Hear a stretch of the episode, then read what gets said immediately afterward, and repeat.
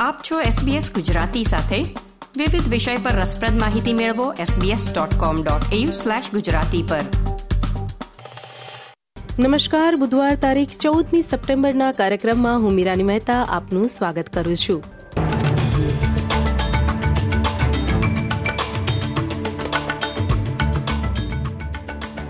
આજના મુખ્ય સમાચાર કોવિડ નાઇન્ટીન ચેપગ્રસ્ત કર્મચારીઓ માટે પેડ પેન્ડેમિક ચૂકવણીઓ અચોક્કસ મુદ્દત માટે લંબાવવામાં આવી. સિડની શહેરના કેન્દ્રમાં રાણી એલિઝાબેથ ચોક બનાવવામાં આવશે. ટી ટ્વેન્ટી વિશ્વકપ માટે ઓસ્ટ્રેલિયાની ક્રિકેટ ટીમના નવા યુનિફોર્મ.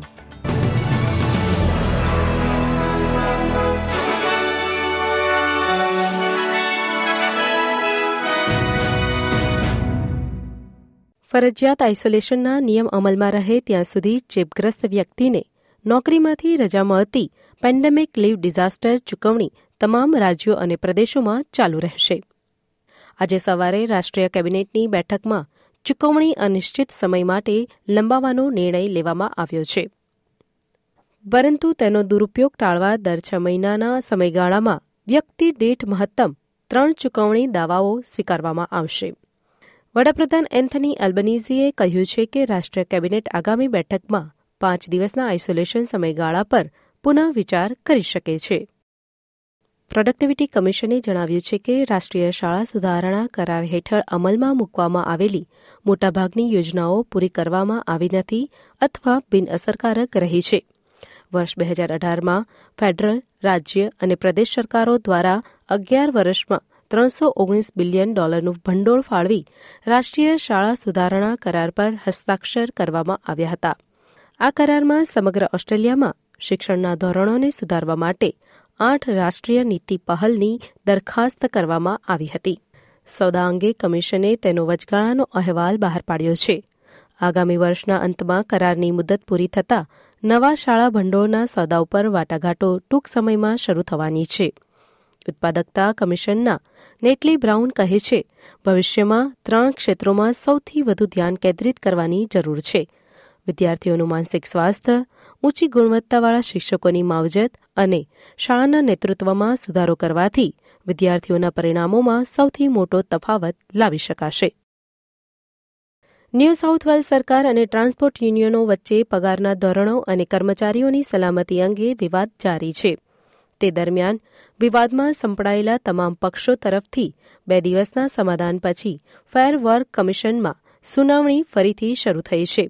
સરકાર અને રેલ વિભાગ વચ્ચેના વિવાદોનો ઉકેલ ન આવે ત્યાં સુધી જાહેર જનતાને મફતમાં મુસાફરીની સુવિધા આપવામાં આવી છે.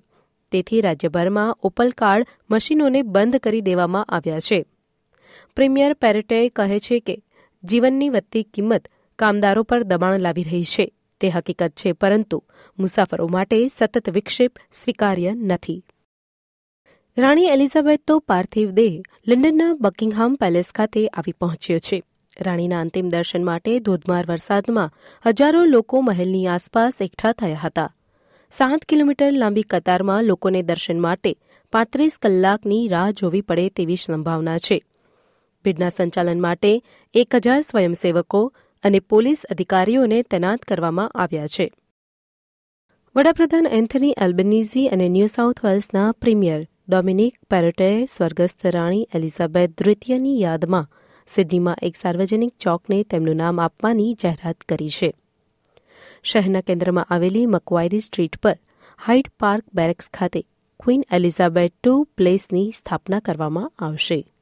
વડાપ્રધાને કહ્યું હતું કે આ યોજના રાણી એલિઝાબેથ અને તેમની સેવા માટે એક યોગ્ય સ્મારક છે.